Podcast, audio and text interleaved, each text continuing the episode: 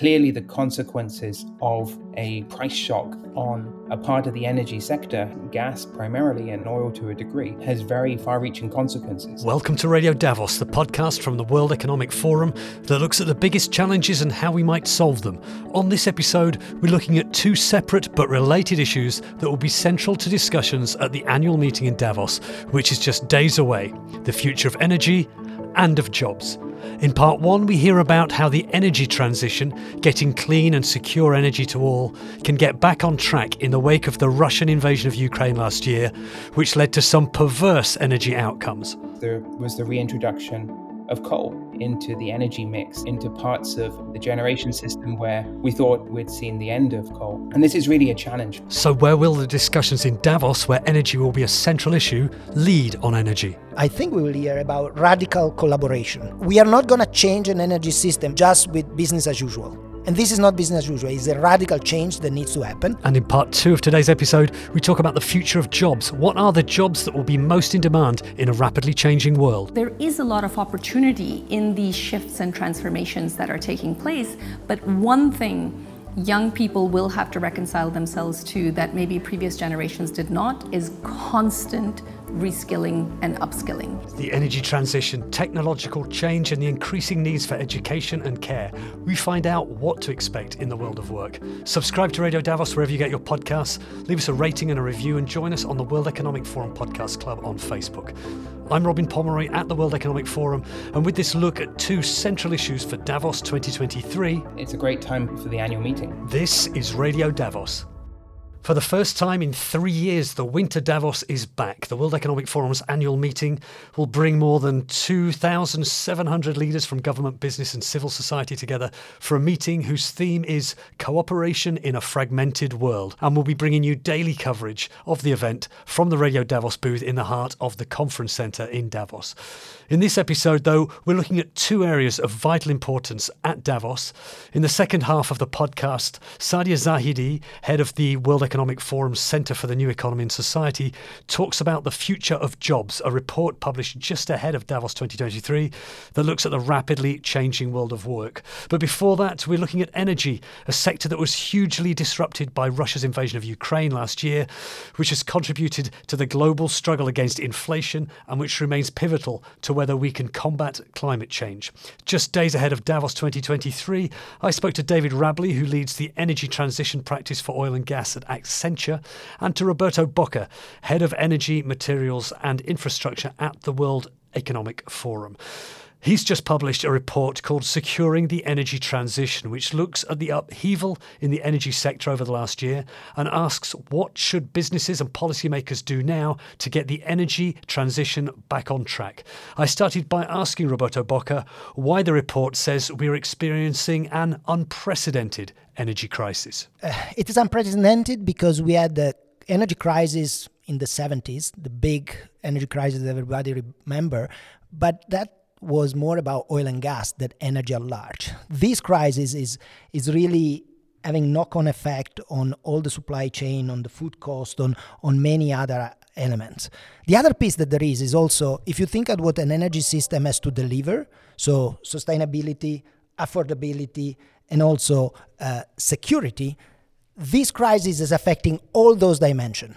Sustainability is affected because there is a going back to use more fossil fuel in some cases to make sure there is energy.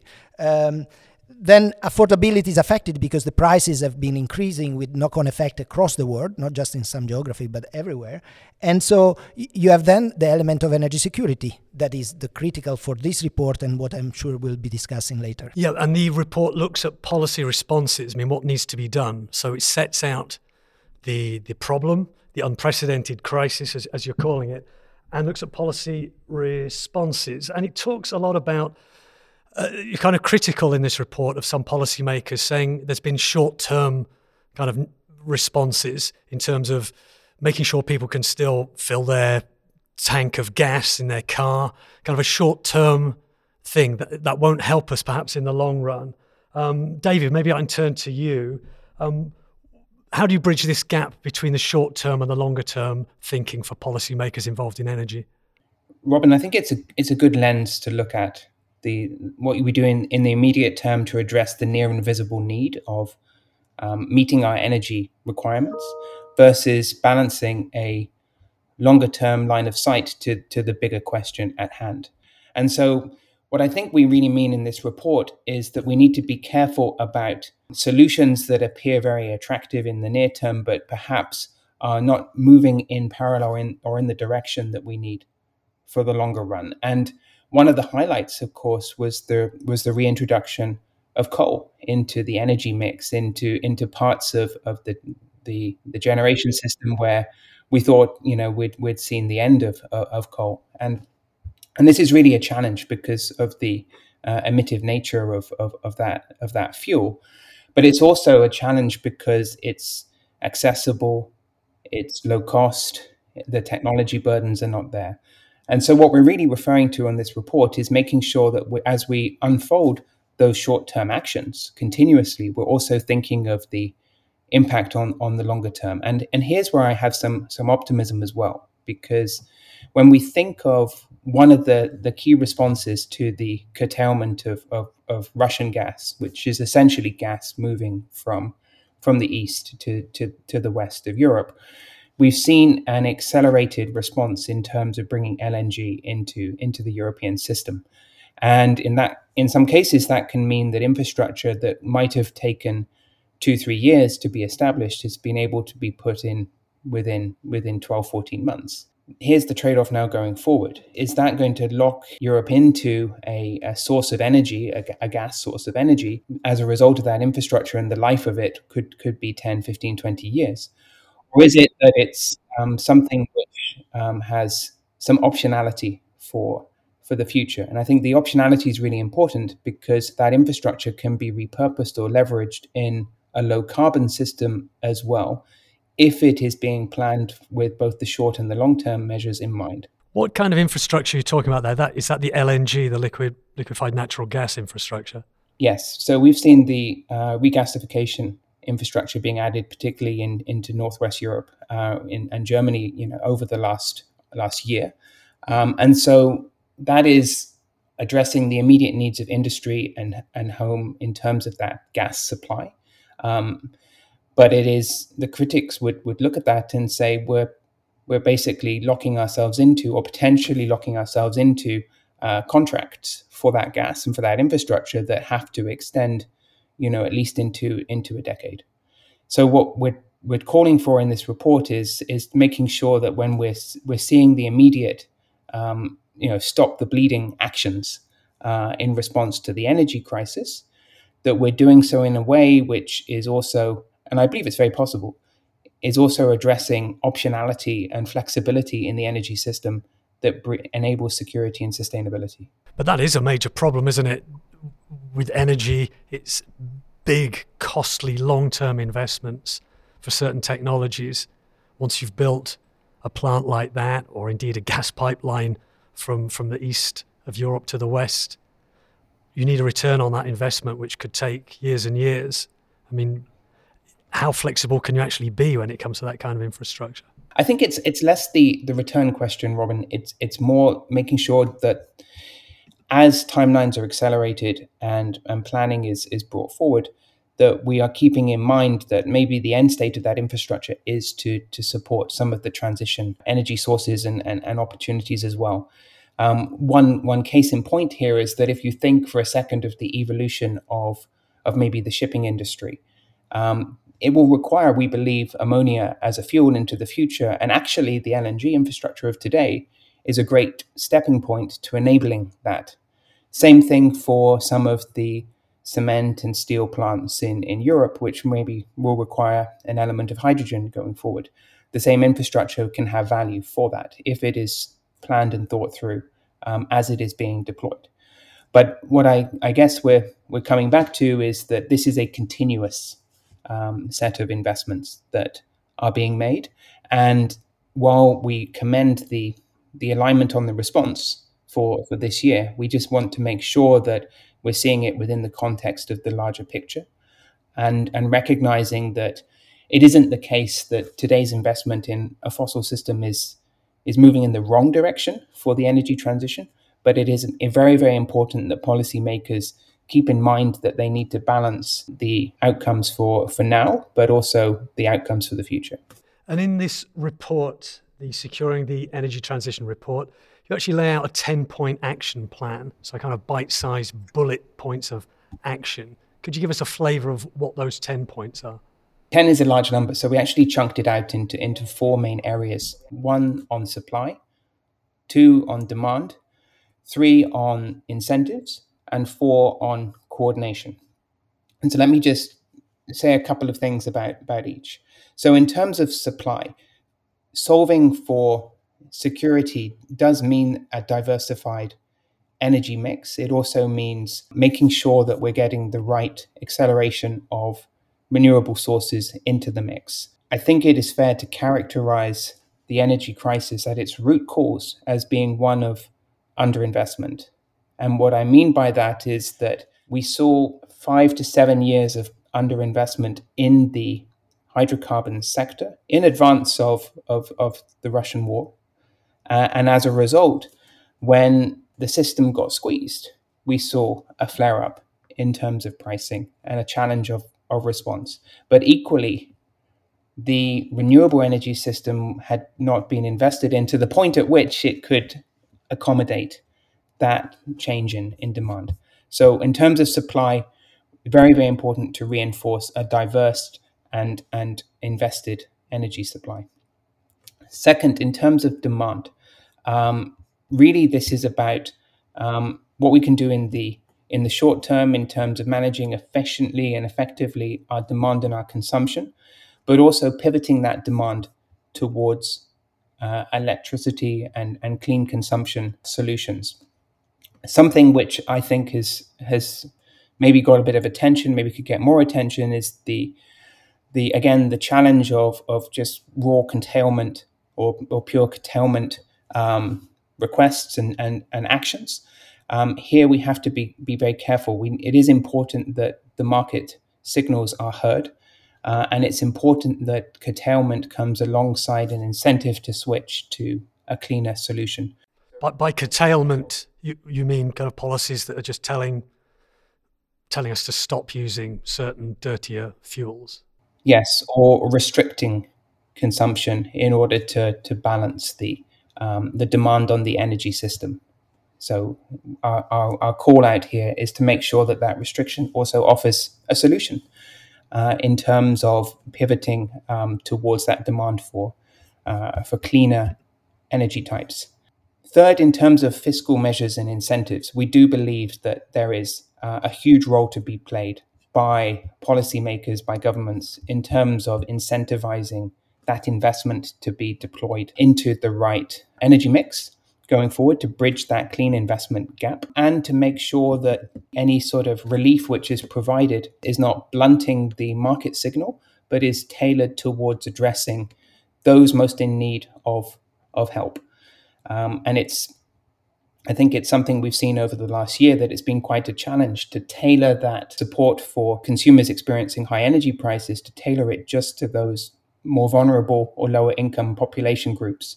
And so very important to be efficient in terms of those measures and to make sure that the consequences of them are seen through.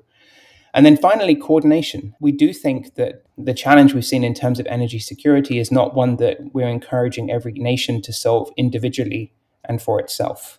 Yes, there's a shift in terms of the importing nations and the exporting nations as the energy mix changes, but we do think that there's real value from coordination, from trust, from investment across borders. But that investment is going to start to look quite different. We're going to see increasingly an electrified energy mix, and as a result, we anticipate that we're going to have to revisit some of the opportunities ahead in terms of managing electricity flows in particular across borders. So we have this unprecedented crisis, and you've suggested the ways that we need to move forward to address that, short term and long term.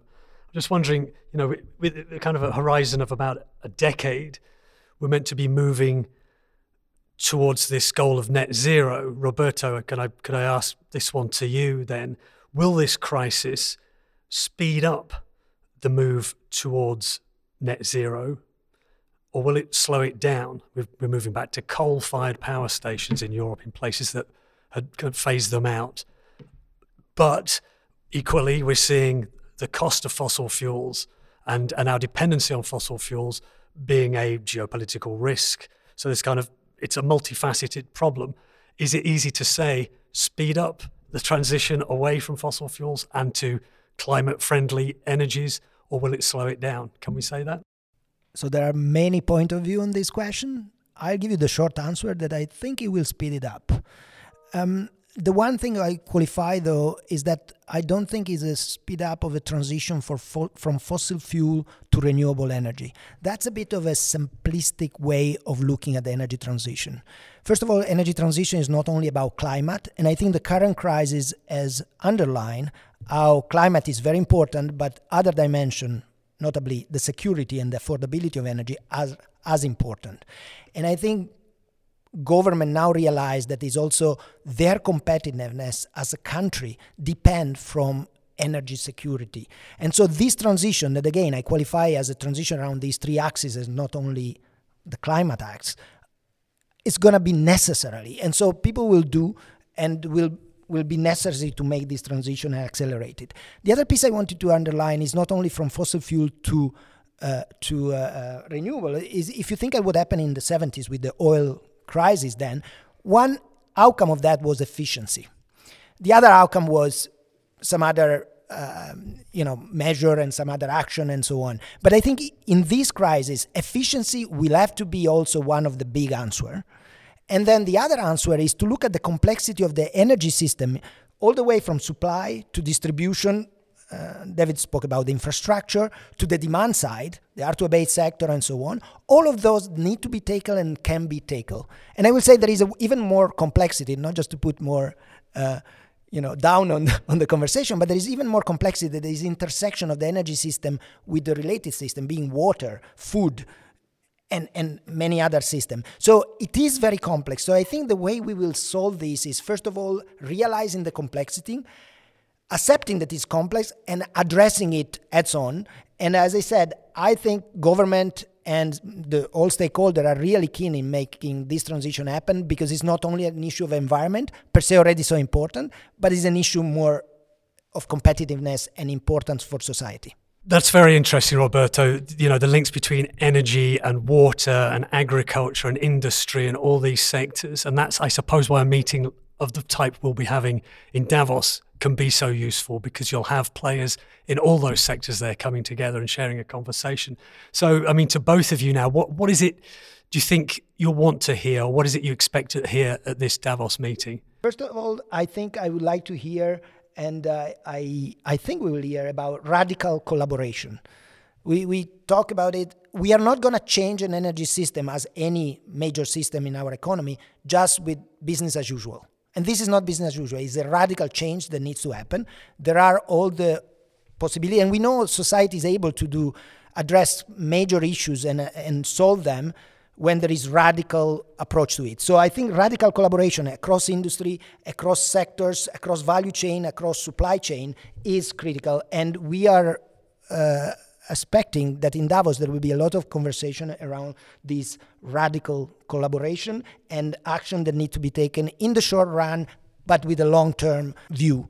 So that would be my first expectation. David? I think it's a great time for the annual meeting, Roberto. And the last 12 months, I think, have actually illuminated for many, in truth, some of that complexity you've been talking about, which is that it isn't a silver bullet solution. But in fact, what we need to see is that combination of bringing all of the relevant actors and solutions onto the table.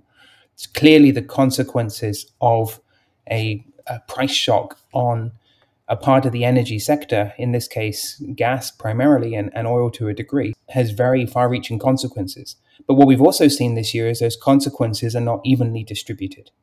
The consequences landed far more heavily on Europe than they did North America, for example. And I think what we're going to see is that while there's a lot of good good focus and good policy that's been already developed, that will fall short if it doesn't take a global perspective. And I think that underpins your call out for radical collaboration. We do need to make sure that we're thinking about this in a full, global solution. The consequences of the energy crisis, but the consequences also on the energy transition, are not evenly distributed. They're not the same across regions. And I think we've had a bit of a taste of how that can unfold. And I think, the Davos meeting is a great opportunity to start to maybe rebuild a little bit or connect some of those conversations in a new way, and to think about how to kind of move forward in terms of both sustainability and security together, not one or the other at odds. David Rabley, Energy Transition and Sustainability Global Lead for Energy at Accenture. And you also heard Roberto Bocca, Head of Energy at the World Economic Forum. You can find the report they were talking about, Securing the Energy Transition, on our website, WeForum.org. The energy transition is likely to have a big impact on the world of work, with new jobs being created in new energy technologies. And that's one of the findings in a report just out from the World Economic Forum called Jobs of Tomorrow, published just ahead of Davos 2023. The Jobs of Tomorrow report analyses the jobs market in 10 countries: Australia, Brazil, China, Germany, India, Japan, South Africa, Spain, the UK and the USA, focusing on the demand for those green jobs and also jobs in the caring sectors. Before she left for Davos, I caught up with Sadia Zahidi, head of the World Economic Forum Centre for the New Economy and Society, which published this report, and I asked her what the Jobs of Tomorrow report is all about. Very influenced by what has been going on in the last few years. So I think we all remember the time right at the beginning of the pandemic where we were all applauding the health workers, the essential workers, the care workers, the educators, the teachers that do so much of the critical roles across our economies and societies. And what we've tried to do is look at what is the jobs outlook around those social jobs, so to speak, that are so critical to our societies. The second piece is everything that's going on around climate mitigation and adaptation. That is obviously going to create a whole new set of jobs as well. And we've tried to understand what are those green jobs and what is the outlook for them as well. Let's look at the kind of care sector then, maybe first. It's true, isn't it, that around the world people are applauding for care workers, and we realise these are jobs that are very human. They're not going to be replaced by robots anytime soon, although there may be some areas of automation in healthcare that we know about.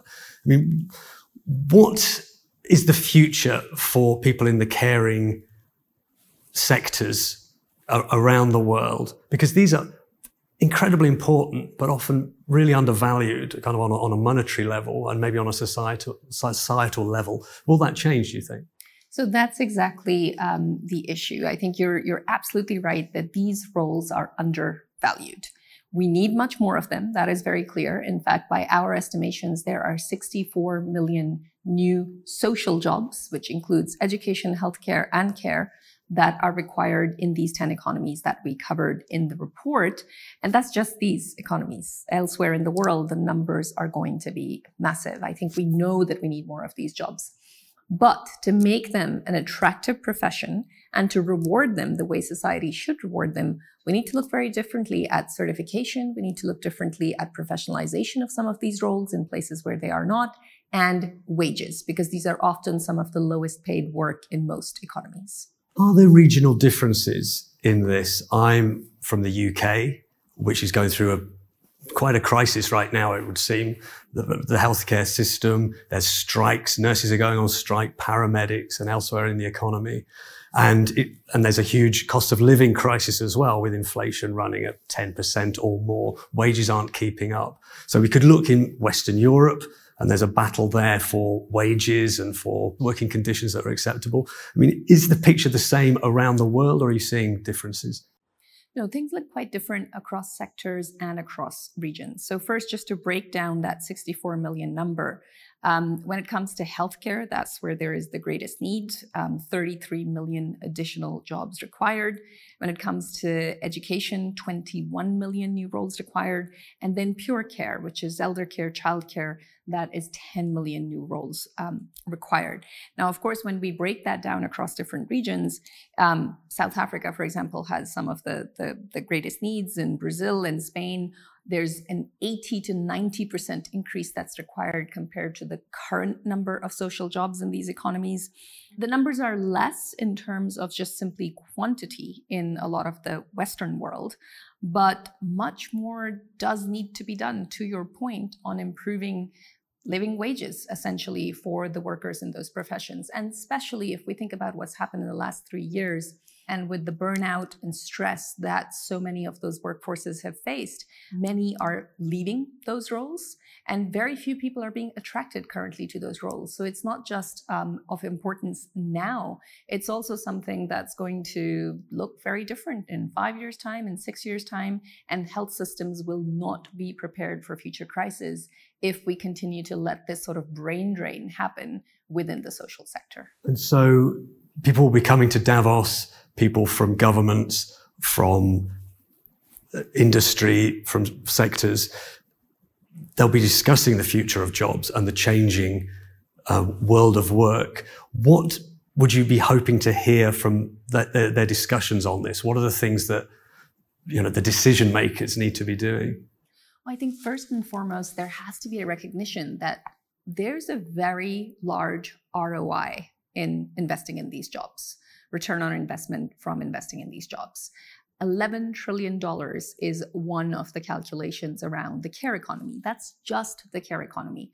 Obviously, there are similar returns, even larger returns when it comes to education, when it comes to health. So we need to change how we think about this. These are not areas where governments should be pulling back. These are areas where a lot more investment needs to go in.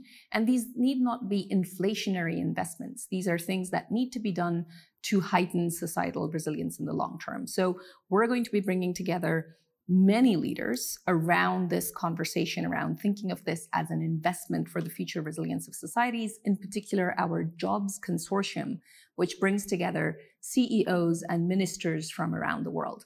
But social jobs are not the only area they're going to be looking at. Green jobs is the other aspect.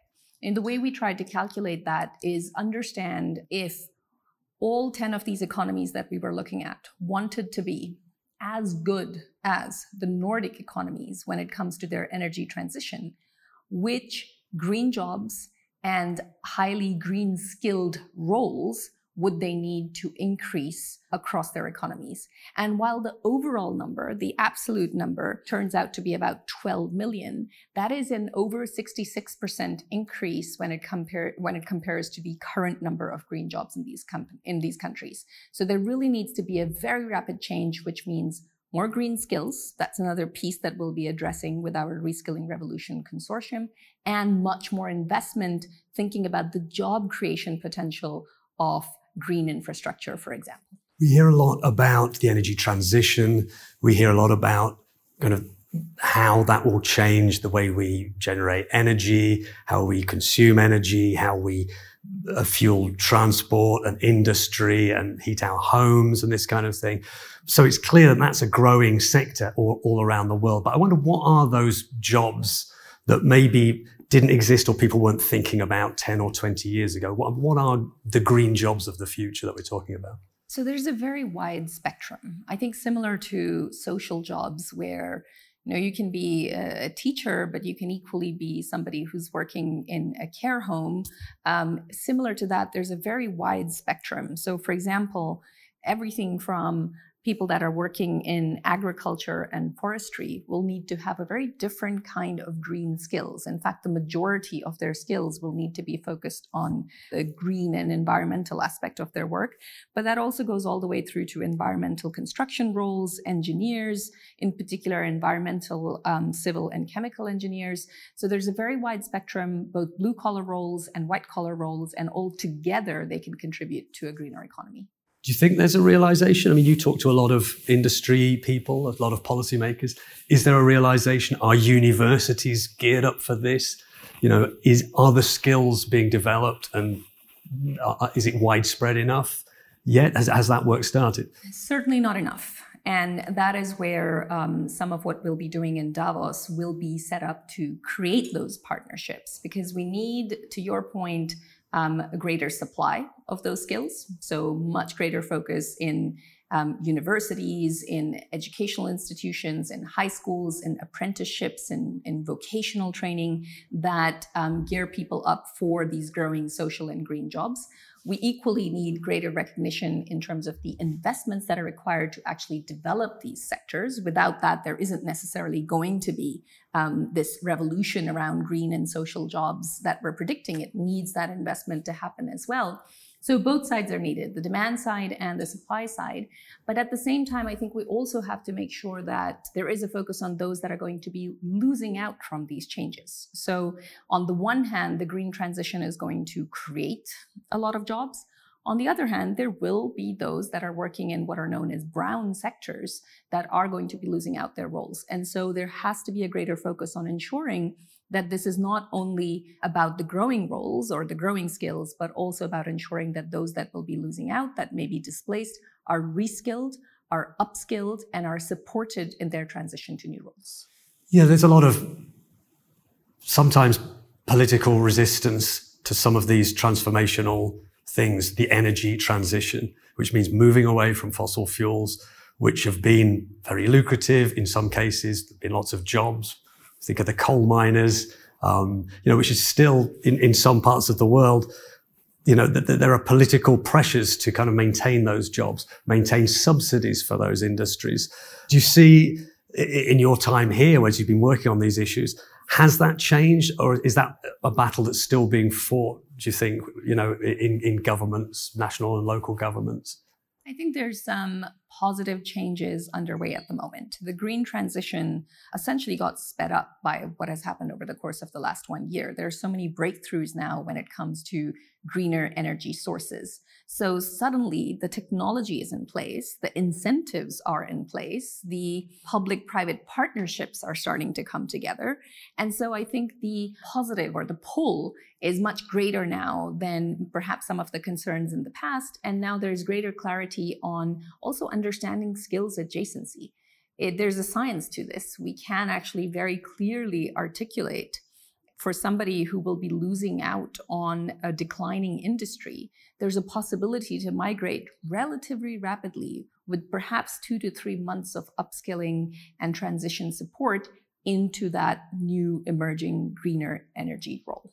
So Sadia, another report that you're putting out this week is the Chief Economist's Outlook, which is a nearly quarterly survey of economic sentiment. You talk to chief economists around the world. We'll be looking separately into this on Radio Davos. But I wonder, as I've got you here and we're talking about jobs, obviously globally jobs is linked to the global economy. There's recessions on the horizon. Inflation is this huge risk at the moment. Do you have any indication of how that will affect the global job market? So the Chief Economist's Outlook is very interesting at the beginning of 2023 because there's a lot of certainty in many of the things that the chief economists are collectively predicting. About 2/3 of them expect a global recession to take place. Most of them expect that inflation will slightly come down by the end of 2023, but that it will still be fairly high. Most of them expect that central banks in Europe and in the United States will continue to have a fairly tight monetary policy up until the end of 2023 at the very least. So a lot of certainty. Where there is a much more mixed picture and where there's a real split in the views of the chief economists is when it comes to jobs. So their view is 50% expect labor markets to be in better shape and 50% expect it to be in worse shape. Okay, and the definition of uncertainty there. Exactly, and very much because so far, despite all of the economic turbulence, Western labor markets have remained relatively resilient, especially in the United States, but also in Europe.